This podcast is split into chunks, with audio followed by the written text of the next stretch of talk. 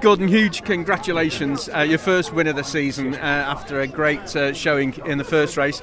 This weekend's just getting better and better, isn't it? Well, that was nice. You know, a little. Uh, you know, a, th- a, third and a win today is absolutely mega. Great way to start the year. Yeah. Traditionally, uh, starts of seasons aren't my forte, so uh, nice to get some points on the board. When did you know that you had that, that edge to take the, the lead and then keep it? Uh, I mean, the car felt really good from the word go. It just uh, took a little bit of managing in the opening laps.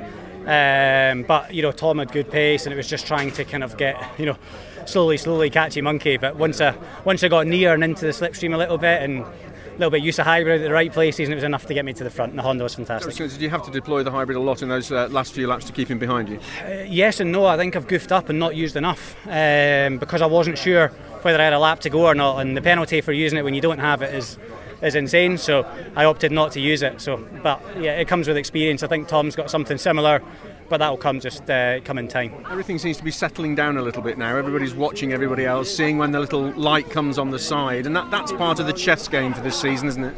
Well, it's great. Unfortunately, we can't see the lights on the side of the car. I think it would be great if they were all in the in the front window, but it's probably exactly why they don't want that. So, uh, but it's good. You know, add something different. You know, people say, "What is it going? To, you know, what's it going to be like?" And the answer is, we don't know because we're all new to it, and everyone has a different strategy on where and how they want to deploy. But I guess you know at the minute the one that we're trying to follow seems to be seems to be half reasonable. Great win, well done, Gordon. Cool, thank Cheers, you. Mate.